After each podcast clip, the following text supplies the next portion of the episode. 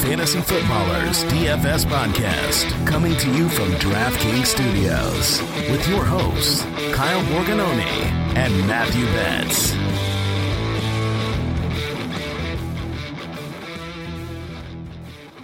Welcome in to another edition of the Fantasy Footballers DFS Podcast. Sometimes you just got to let the intro music roll in, Betts. You know what I'm talking about? Oh, for sure. Especially with a hit like this. I mean, the people know this song and this jam. Yeah, it's climbing the charts. It's great. It's one that you just let it happen and you just enjoy the sweet, sweet tones that is this song. I often play a little bit of air guitar if I'm listening to this sometimes. And just so you know, sometimes I do listen back to see, hey, what did I say earlier in the week? So that I don't... What just happened? Often it's really easy to galaxy brain and forget on Tuesday we like certain plays, but it is for that intro music. So hopefully you're jazzed, you're with us, and hopefully week 13 was kind to you. We're at the point of the season where if you're playing in redraft, it's almost playoff time. But in DFS world, I think the fatigue, especially after this past week, if you did not cash this past week, if it wasn't kind to you, then maybe you said everything was all luck or this is all bad. Let's quickly recap this past week, our cash lineups, and then we'll get into some salary standouts and the state of the Week 14 slate. But my, oh my, there were lots of points flying everywhere. It was my highest cash lineup output of the week. So before we start boasting about what happened, kind of give people the overview of like, hey, if you didn't have these players, I'm sorry. Yeah, there just seems to be like 2 or 3 weeks every NFL season where the best plays are the best plays. And if you didn't play those guys, you were pretty much screwed. And this week, Chris Godwin, I mean, good Lord, 15 receptions. If you didn't have Chris Godwin on DraftKings with their full PPR scoring system, you were probably buried. You know, Antonio Gibson was one of the most popular guys. He hit. Sony Michel, we ended up getting him with Daryl Henderson and his quad issue. He hit. Tom Brady and Gardner Minshew were the two quarterbacks everyone played. They both hit at the relative price points. So yeah, it was just a slate where like, if you didn't have those guys, it was really tough. And there's certain slates where when you play contrarian and the chalk fails, you have a massive benefit in GPPs. This was not that week. You know, I felt really strong about some pivots that I made. Like I played Mike Evans and I was like, that's a really smart GPP play. It just didn't work this week, right? So it kind of just depends on, you know, how you play and what slates you like to play. And with these high scoring slates that you had to have 200 plus to take down a GPP, especially in those large fields. If you had like a 180, you probably didn't have a bad lineup. You just ran into a really tough week. And so I think it's one of those, you know, process over results sort of situations. Reminder that every single week it is a different slate because you're getting different prices, you're getting different games, and you're getting a different cash line. Like, you know, if you scored 150, normally you would say, hey, that's pretty good, but that's good over the course of a season. That's kind of the median outcome. You needed in the 170s, 180s to really truly get there. And I know some people might be complaining about this, but because the chalk hit, the roster percentage was so condensed, everybody had high scores. I mean, so you wrote down a lot of these guys. I was fortunate enough in my cash lineup to have the RB1, Jonathan Taylor, to have Sony Michel, who basically 8X'd, almost 8X'd on his salary. Antonio Gibson, like those were the running backs at the top, and they were a large portion of lineups that had those. We talked at length last week how most lineups are going to have three running backs in them. So Alexander Mattison did just fine, but if you went anywhere else, if you went Mixon, if you tried to get a little bit cute with Jamal Williams, then I think that's where it was a little bit tough. If you were fortunate enough to have someone like Justin Jefferson, who was your bold call of the week that would break the slate, then you did all right. My bold call, I didn't get the second part right about this player being the wide receiver one in the slate, but I did say Keenan Allen would catch 2 touchdowns, and my boy did. Dude, positive regression. Came back. It was fun to see. I wish he did everything though, right? Not just like the 2 touchdowns, but like, you know, his like 9 receptions and 112 yards and 2 touchdowns. That would have been sweet. But yeah, it felt really good to get on Justin Jefferson.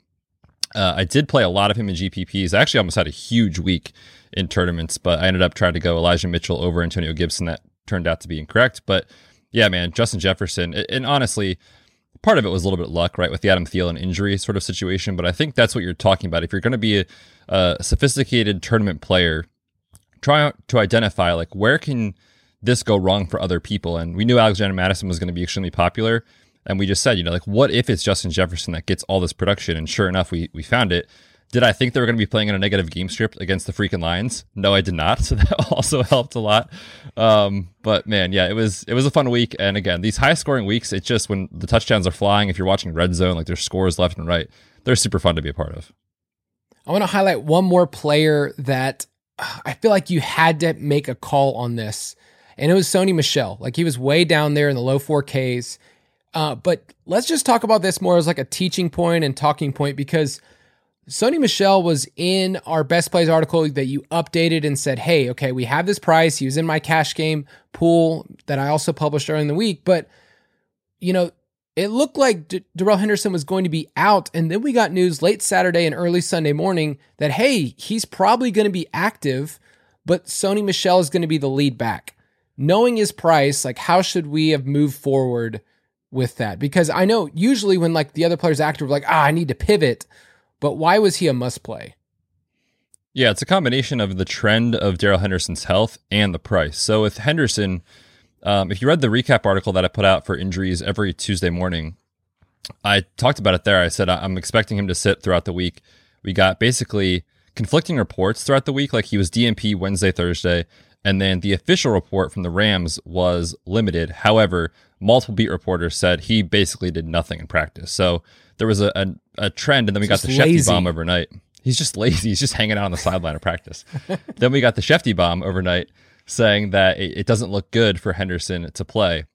So if you just follow all that news, and then, you know, about an hour before lock, another report of saying, like, he's going to play, but he's the backup. You just have all that information at your disposal. And then you have Sony Michel just staring you at the face at, what was he, 4,300 on DraftKings. And when you are trying to fade a really chalky play, they need to be expensive, I think, or have downside, right? And with Sony Michel at 4.3K, he didn't have to do anything really to pay off his salary. He fell in the end zone once, and that was lights out if you didn't play him, basically, because of the fact that he's just so cheap. The salary savings that he offered you, an awesome matchup, a huge implied team total. You really couldn't poke any holes in the spot for Sony Michel. So I think he was one that, and I played him in tournaments. I almost never play a player that's going to be 40 to 50%. But the difference with him and someone like a Foster Moreau is that Foster Moreau can totally fail. And a running back who's going to get 20 plus touches at 4.3 in a great spot almost never fails. So it's one of those that I think you probably should have just been overweight the field or matched the field if you're playing tournaments. And clearly in cash, he was an absolute lock. Yeah, you pointed out there's 4 or 5 things that were going for him. And while any player can truly bust in cash, he almost felt like a must play. And just ask yourself the question, what could go wrong? I think that's totally fair in those kind of conversations when you're getting those players and figuring out your player pools. But we needed to be able to say, okay, let's say I didn't want Sony Michel, and I wanted to go somewhere else and pay up a little bit more for Elijah Mitchell, who was a fine play at 6K.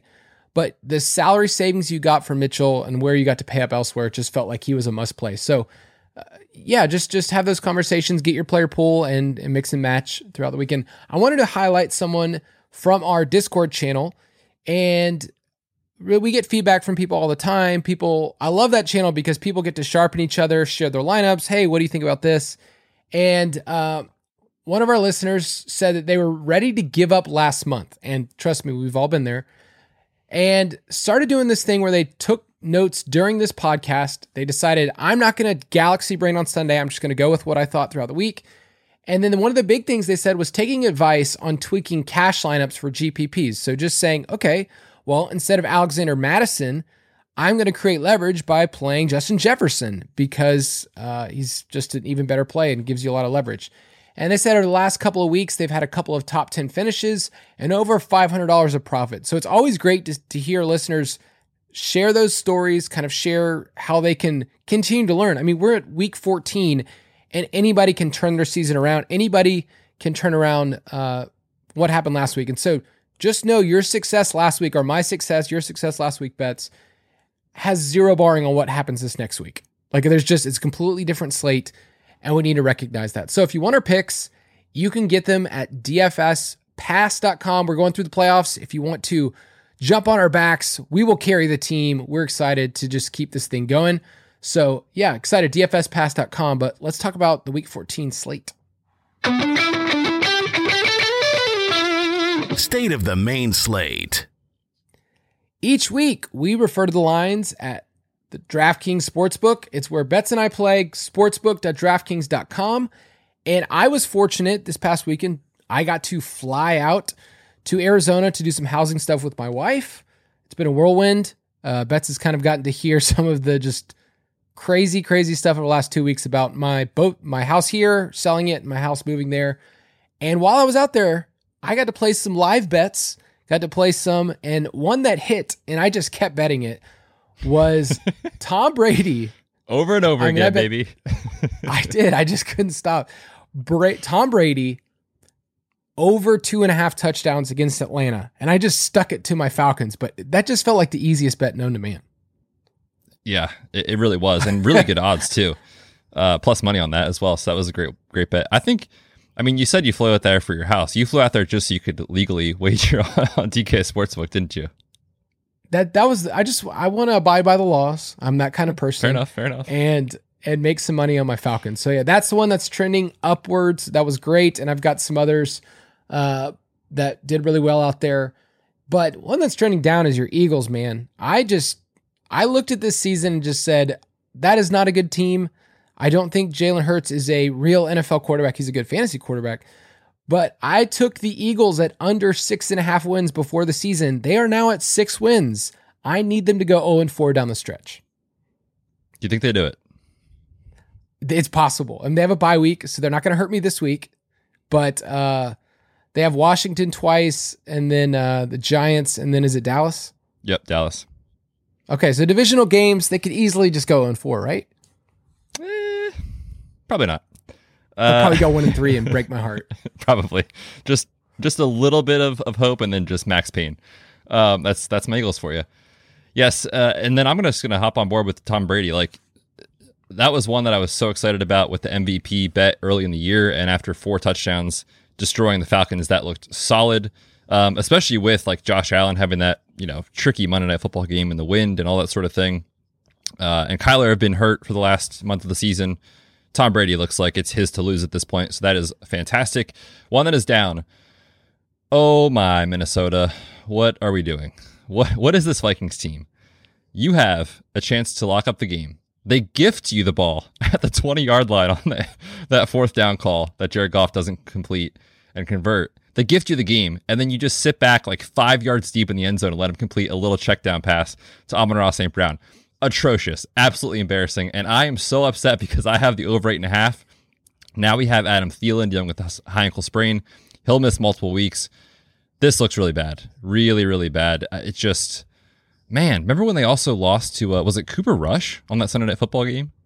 Right. Some bad losses on the schedule this year, man.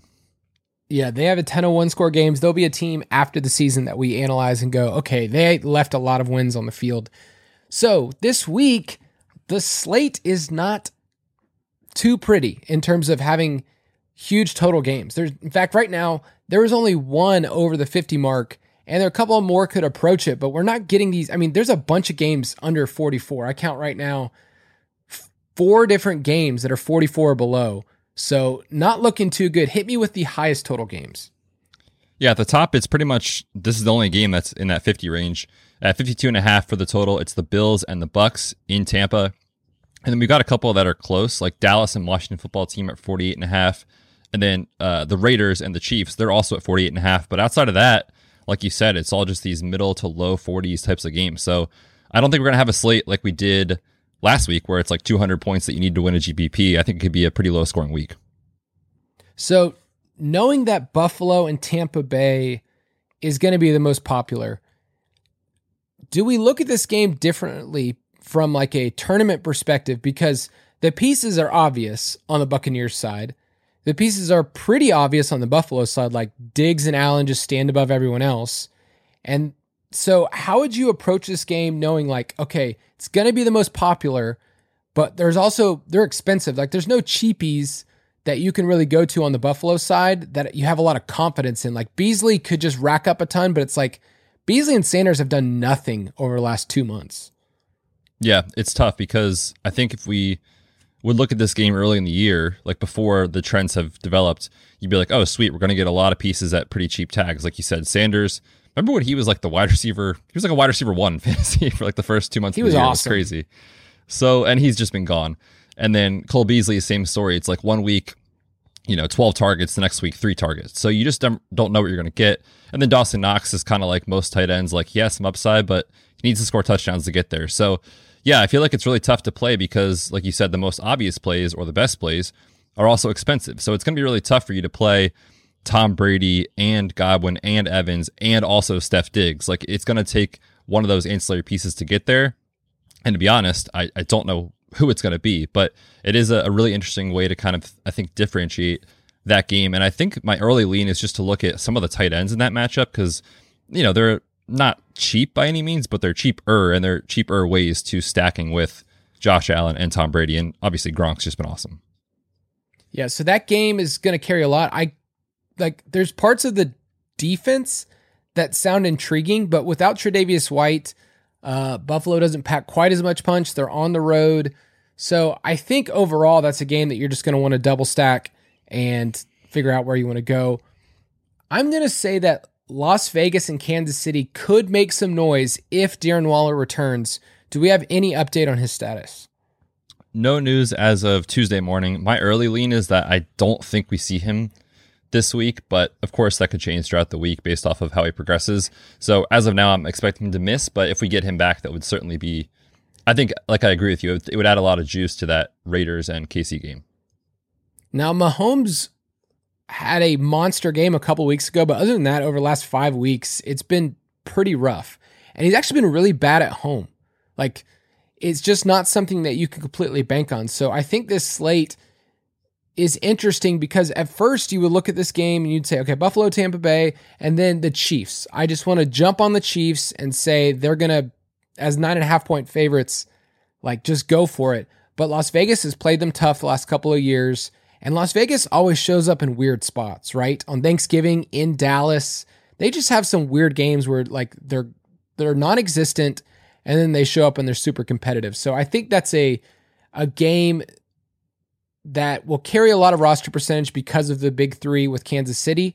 And Hunter Renfrow, I feel like, is still going to be a popular guy. I mean, he's still your boy, right? Dude, he's, what's there to say? Most disrespected wide receiver in the NFL. He's actually good at the game, but, it's Hunter Renfrow, so no one plays him. And sneaky upside, right? Like, especially on DraftKings, I keep looking at his tag and it's like going up, and I'm like, I can't play Hunter Renfrow at 5,800. Like, what's the upside there? And then, of course, he does it. And this week I looked again. I was like, man, 6,100. Like, that's a lot for Hunter Renfrow. But if you look at his box scores, he's been awesome, especially if Darren Waller's out. The splits over the course of the last couple seasons are pretty solid. So, yeah, he's interesting for sure if you're going to stack the game. Yeah, and you won't get Foster Moreau. His price has jumped up. So, it's Renfrow is basically the only guy. I mean, you could play Jacobs in tournaments. He's been getting a lot of passing work too, but give me your sneakiest game on this slate. And I had a hard time with this one. Yeah, I don't really have one, to be honest with you, because there's a lot in flex on this slate, especially with injuries across a lot of NFL teams at this point of the year. So we'll have a much clearer picture as of Friday, but I'm going to throw out just real quick with this. The Chargers onslaught stack this week, I think, is going to be one that might fly under the radar. We have news that Keenan Allen is on the COVID list. I'm not sure of his vaccination status or like what that entails as far as his possibility to play on Sunday. But if we assume he's out, you could have a condensed target tree with Austin Eckler and Mike Williams and even Jared Cook if you wanted to. And I mean, dude, against Jake Fromm, the Chargers are just going to absolutely roll. Jake Fromm, just so you know, is from here in Georgia. He's a Little League World Series legend. He's not good at NFL football at all. How about college football? So, was he good then? He did beat out Justin Fields at Georgia. So it was a weird time here in Georgia. All right, I'm going to throw out a game that right now the total doesn't sound too inviting. Okay. It's the Ravens at the Browns, and the total is 42.5. Okay, that's gross. That's really, really gross. But my question is, which Lamar Jackson are we going to get? On FanDuel, he's all the way down as the QB6 in pricing. So you're getting a discount on Lamar. We know that an explosion can always happen, and the last couple weeks, we haven't seen it. It's been really ugly. The Ravens' offense is stalled out. Well, I want to take advantage of those types of emotions from the field, and I could totally see Lamar erupt for a little bit more. He had 4 INTs against the Browns 2 weeks ago, and people are going to be talking about that, right? That was that game where all 4 of those were on targets to Mark Andrews. So everyone's going to be just bringing up those kind of stats. The previous 4 matchups that Lamar has had against the Browns, he had 3 touchdowns in each of those games. So we know that he can actually play. We know that he has upside. And if everyone's forgetting about him and he's lower in salary, that says to me I can play him in tournaments. Yeah, love it. I mean, anytime you have a superstar such as Lamar Jackson or any other superstar really that just has had a couple of bad games, I mean, there's no doubt at some point it's going to turn around and it's going to be awesome. And we talk about it every week. Like, don't wait for it to happen. Like, you got to do it early. And that was the thesis behind playing a couple of shares of like DK Metcalf last week. And I know he didn't truly pay out off in the box score, tackled at the 1-yard line. But the Seahawks did put up 30 points, right? Like we said, it's not going to be this bad forever. And it's not going to be this bad forever with Lamar and the Ravens. So yes, I'm with you. I think it's sneaky for sure. And the nice thing about it is, like, you know where the ball's going, right? You can play Hollywood with him. You can play Mark Andrews with him. I'm definitely going to be playing a couple Lamar shares in GPPs. So you mentioned Seattle. The game that I want to be underweight on is Seattle and Houston. I would pick Seattle right now. I don't feel too bad about them winning, but the fact that game's on the road and the fact that they've just hit the under consistently throughout this year just makes me say I don't see that as a game that is going to just be high powered. Like, even if you wanted to play Tyler Lockett, that's fine, but I wouldn't think about double stacking Russ this week. I just feel like this is one of those weeks where they're going to feed, I don't know, Adrian Peterson. I mean, hey, you have to, right? Like, he's the GOAT. Yeah. All right. Did you know that Adrian Peterson has as many rushing touchdowns this year as Christian McCaffrey and Clyde Edwards-Helaire and Miles Sanders combined? This is a friendly reminder that this silly game we play, what we think is going to happen in August, 0% chance of those things coming true. I saw your tweet this morning, and I almost spit out my coffee. So, yes, I saw that. These are reminders that fantasy football is fragile. All right, give me the team that you want to be underweight on. Yeah, this is really tricky because there's not many totals, like we said, that are up at around 50, and this Dallas and Washington game is one of the ones that are there. But I guess my reason for being underweight on it or possibly fading it, there's a couple reasons. One is just, I don't know what DraftKings was doing with Dallas' side of the ball. They're so cheap. Dak is 6.7K. CeeDee Lamb is 7.2K. He's definitely affordable. You can get to him on this slate. And then Amari Cooper, he's below 6,000, 5.9. So people are going to play Dallas. They're going to see that green number next to Dallas' guy's name against Washington and think this is an awesome spot. And certainly Dallas can do that. But Washington, they're hitting the under like every single week. Over the last 7, it's 6 of their games have hit the under. They are not really putting up a ton of points on their own side of the ball as far as offense. They're top 10 in scoring defense over the last 6 weeks. So it's not the same matchup I think people think it is, basically. And if it's going to carry a ton of roster percentage, I might fade it depending on what opens up later in the week for us.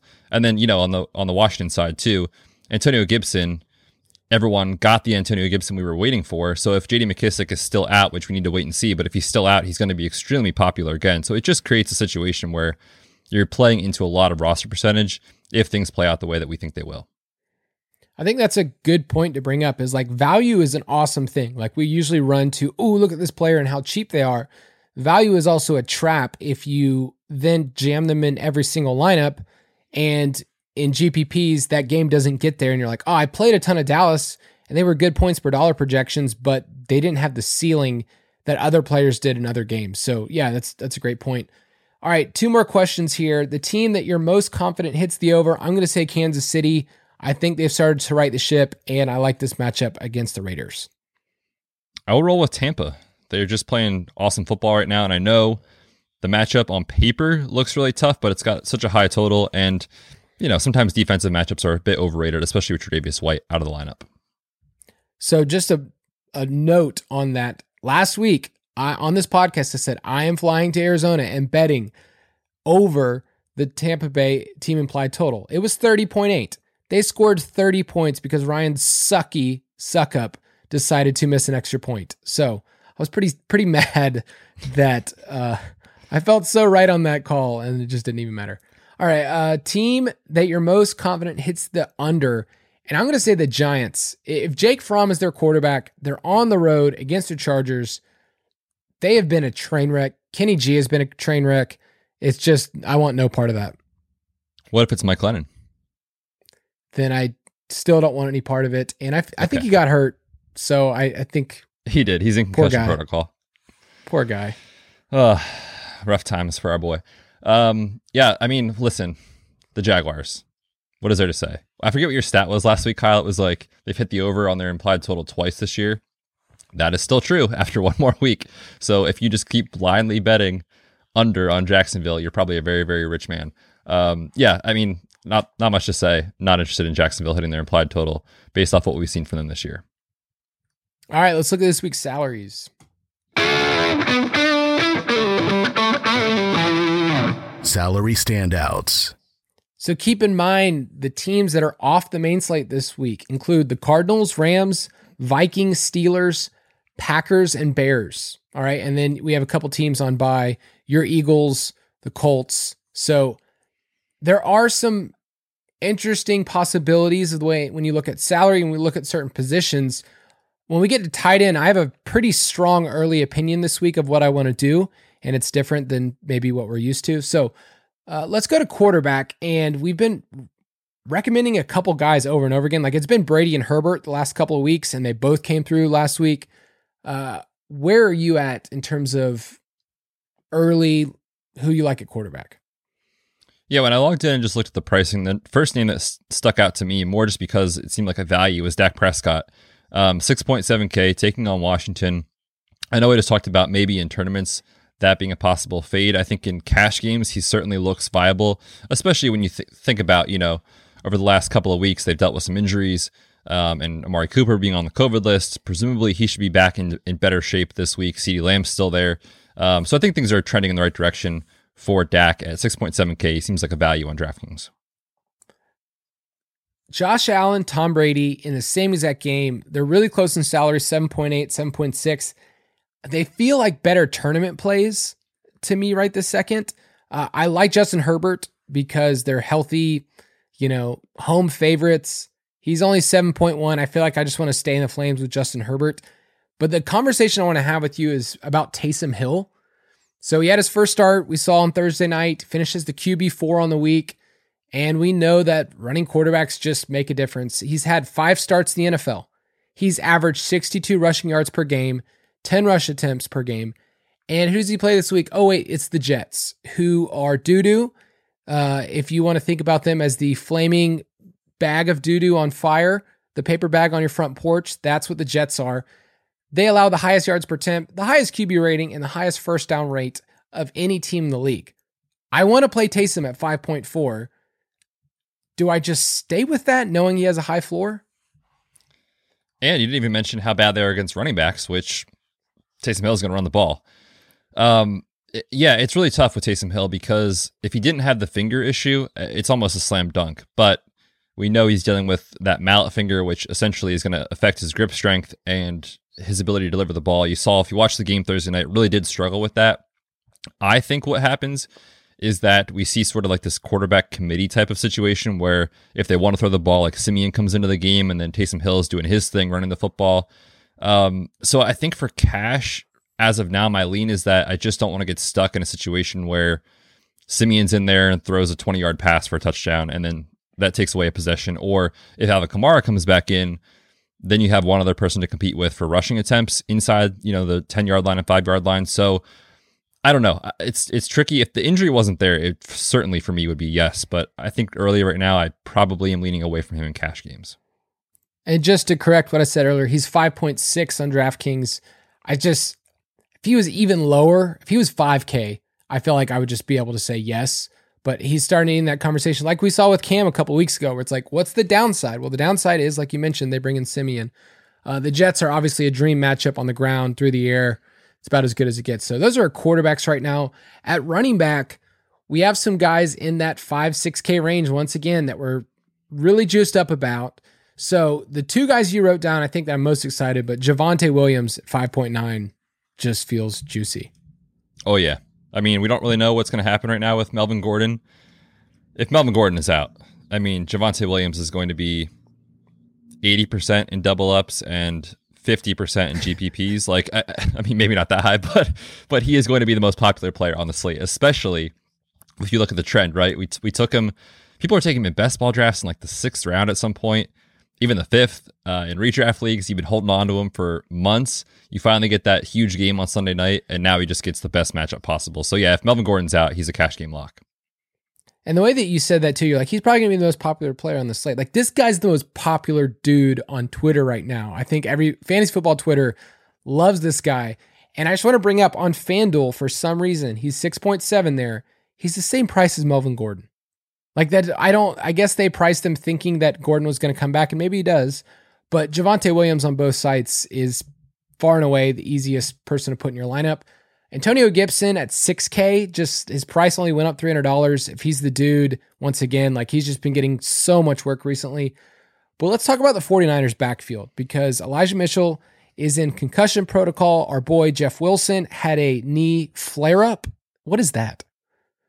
Basically, it's just he's dealing with some pain, probably a little bit of swelling in his knee. Remember, he had meniscus surgery in the offseason, missed a huge chunk to open the year because he was still rehabbing, and then over the last 3 or 4 weeks was finally back in the lineup. And this happens, you know, the meniscus surgery tends to result in a slower progression as far as ramping up workload. So as a result, we have this little flare up with Jeff Wilson. Dude, if he's out, and let's say Elijah Mitchell can't clear protocol, Trey Sermon is on IR. And even if he was active, they would not give him the football. He's on IR. Jermichael Hasty, 4K. I mean, it doesn't even matter who the matchup is. You would play him in cash. You would just lock him in at the Stone Min. I think it'd be an interesting conversation in tournaments, but just so cheap. So yeah, the 49ers backfield, as far as the injury front, is one to monitor throughout the week. I'm so glad that you can give actual medical advice, because if I was on here and if it was just me and I was talking about a knee flare-up, I'd be like, I have no idea. Like, I guess he took a blowtorch to his knee and just said, Coach, I don't want to play anymore. But Jermichael Hasty, yeah, 4K, free square, okay? In the same way last week, I mean, I think Sony Michel was even in a better spot, but he's the free square of the week at 4K. What are we going to do about the running backs this week in terms of, like, elevated prices? Because I wouldn't say that they're great this week. I mean, Eckler's the most expensive on both sites. On DraftKings, he's 8.3, in a good spot against the Giants. I think you can pay up. Alvin Kamara, the matchup is against the Jets, which is just beautiful. Coming off an injury, 7.9. How are you handling those two dudes? Yeah, I mean, if we had news as the week goes on that Kamara is definitely going to play and the trend is positive, it would just set up so perfectly for him, right? We talked about it with the Jets. And even if he would split a little bit of time with Mark Ingram, I think the matchup is good enough that he could pay off his tag in cash. And then, yeah, for Eckler, I know he carries the Q tag right now. I'm not worried about him missing any time. So he's still interesting to me, taking on the Giants in what would be a huge positive game script. So those two at the top, there's certainly some holes that you can poke in that spot. But yeah, it's tough, right? Like, there's no Jonathan Taylor, like Dalvin and Alexander Mattison off the main slate. I mean, there's injuries everywhere at the running back position. It's a really bad running back slate as far as elite options. I think my early lean in the week is if we knew both guys were 100% healthy, no doubt about it, at a cheaper tag, I would roll with Alvin Kamara. Would you do the same? I feel like with Taysom in the mix, it just feels a little different than it did before with Kamara. Yeah. So, and actually, now that we're talking through it, I should say his splits, Austin Eckler, his splits without Keenan Allen in the lineup are insane. So maybe I take that statement back. Here's my advice. I have no idea what I'm going to do. How about that? Hey, you're sorting it out on a Tuesday, which is totally fine. We'll talk about Mike Williams in a second, because he's going to be a popular man as well. I want to just mention this last kind of running back thought.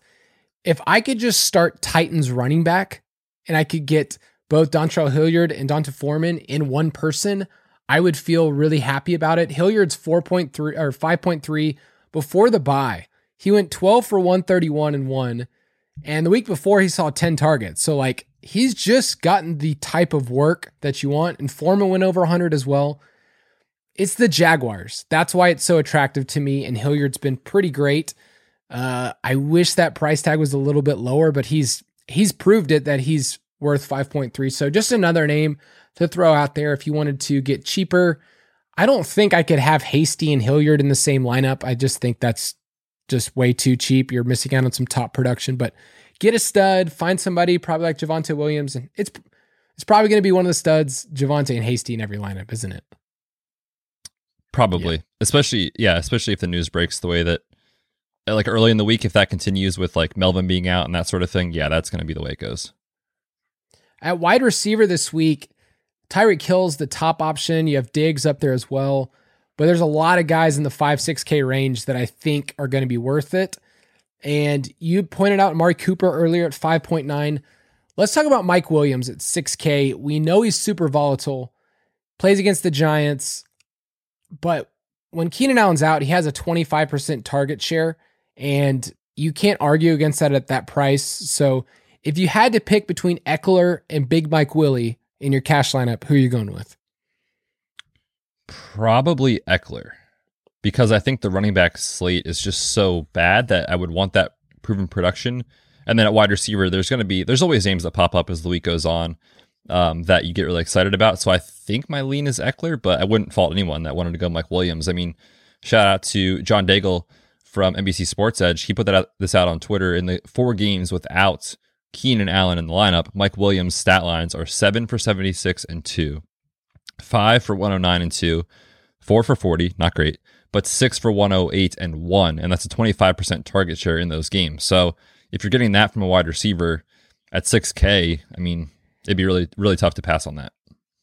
And I know Mike Williams is forever in your heart. He helped you take down a showdown last year. So the crazy thing about Williams is you're not getting a backup player like that just has a higher target volume and no real ceiling. Like this isn't Jacoby Myers. This is Mike Williams, who can literally go off for 150 yards and 2 touchdowns. So in cash, he's an interesting thing because I think fading Mike Williams is terrifying. Playing Mike Williams is also terrifying. So you just figure out what you want to do and how you want to manage your emotions. But he's a great play as well on FanDuel at 6.9.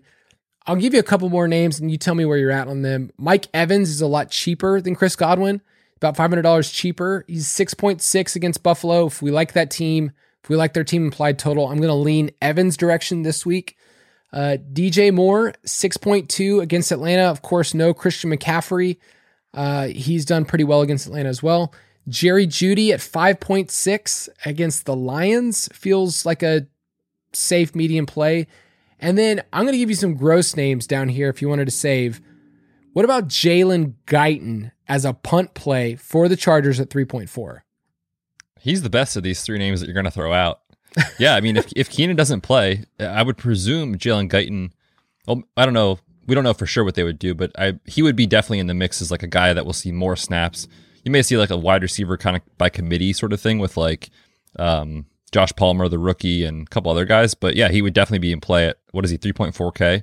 Just super cheap for, like we said, an offense that has a huge total in a really good matchup. Basically, I'm running into the problem of how many Chargers can I play this week, because I even wrote down Jared Cook's name at 3.2. Keenan Allen just obviously opens up at least 10 targets. So when we pass those around, Eckler gets a few, Mike Williams gets an uptick. All those guys are interesting. I don't think I can play more than 2, maybe 3. Like if you wanted to play Herbert, Eckler, Guyton, I get it. But you're really putting a lot in one basket. Dude, why not Marv Jones at 4.5? You seen the Jaguars play football?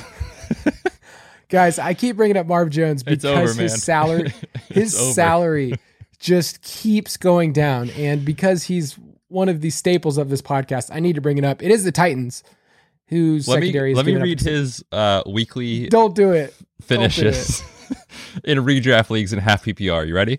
Since week 8, wide receiver 56, 65, 52, 40, nice week, 47, last week, 76 at the position.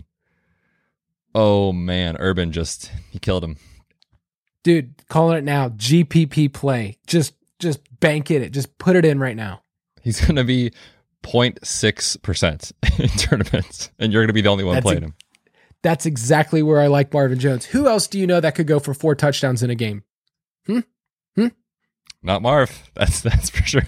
Dude, the Jaguars have a 17 implied total. I know. I just love that he's done it before. I love Marvin Jones. He's up there. He's in the pantheon of players. I'll throw out one more name on FanDuel. Elijah Moore is on fire. What if I told you he was the wide receiver 2 since week 8? Like, he's just unbelievable right now, and he's too cheap on FanDuel. He's 6.3. Corey Davis is out for the year with a core muscle injury? Yep. Okay. So Elijah Moore, I think, is too cheap there if you wanted some guaranteed production. And for all that Zach Wilson is and will ever be, we can say this: he hyper targets wide receivers, and we'll take that for fantasy. All right, here's my big conversation I want to have is at tight end. Usually we say pay up or punt. This week, I feel like paying up is the right call. It might be.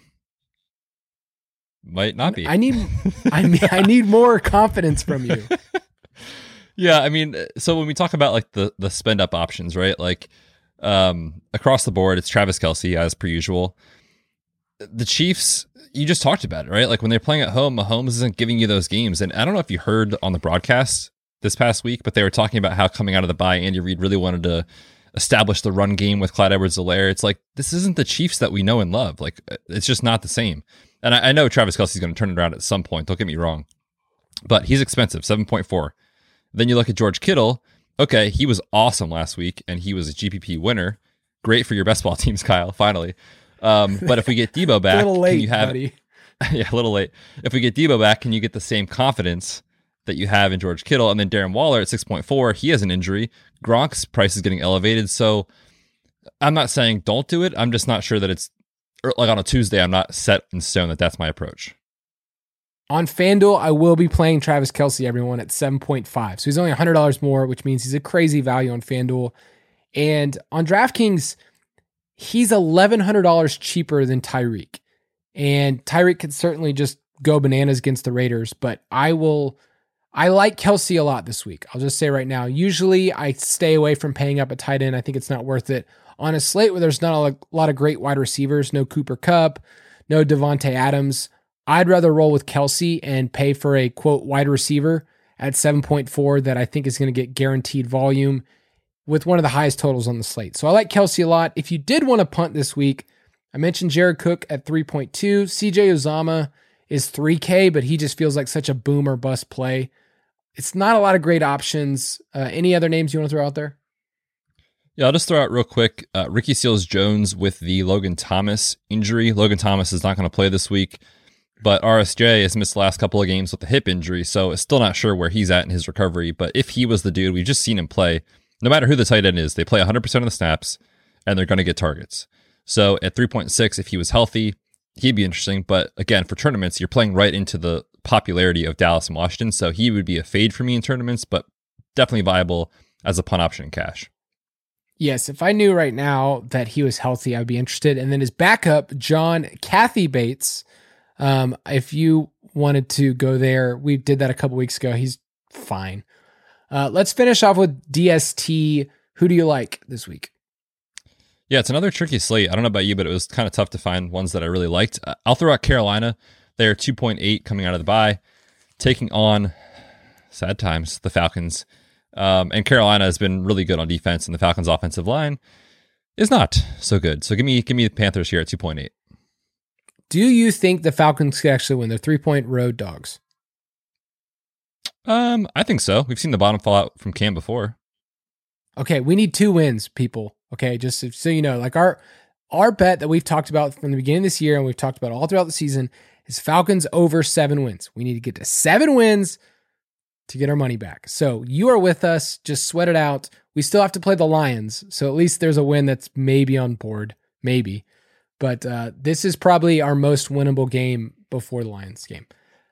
I'll mention Cleveland. It's a high variance play because they're at home. You know that they rush the passer, and we know that Lamar can turn the ball over. We also know that Lamar could turn it on against them. So that's a high variance play at 2.7. I like it in tournaments a lot. And then if you really wanted to punt and just say this game's just going to be gross and a low total, Jacksonville's 2.3. We've used them before as just an absolute punt. It's gross. So I think Carolina is easily the best play. All on FanDuel, though, it's a little different. Kansas City is priced way down at home against the Raiders. They're 3.7. On that site, they're the DST 15. So that's a misprice. And then all the way down at the Stonemen is the Jets at 3K at home. If I knew that Kamara was not going to play, I think I would play the Jets on FanDuel and cash and just say, who cares? Doesn't matter. Yep. If you want to viable, especially if Taysom does actually throw the football with his finger, I think it's viable. Apparently you need your finger to throw. That's what they say. Especially your middle finger. It's the last one to come off the football. Wow. Fun fact. I didn't know that. Yeah.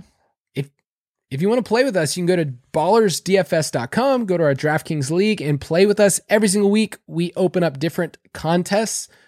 Famous Footballers DFS Borg Plus Bets. At one point, I was rocking my Battle of the Borg contest this week. Slowly fell out of favor. Yeah, I know. I should have just played my cash lineup, but I didn't even do that. Oh, well. But yes, if you want to play with us, you can go to DraftKings and enter into a contest. Invite your friends, your family, whoever else you want to. We'd love for you guys to be a part of it. Betts, why don't you tell the lovely people? Why don't you tell the lovely people, Betts, how they can have a great rest of the week? Yes, you can have a great rest of the week. I plan to have a great rest of the week. We will see you guys again on Friday. Hopefully we have more information. This slate is going to be really tricky, but we're going to crush it as per usual. So we'll see you then. Have an awesome week. See you on Friday. Thank you for listening to another edition of the Fantasy Footballers DFS Podcast. Don't forget to visit us on the web at www.thefantasyfootballers.com.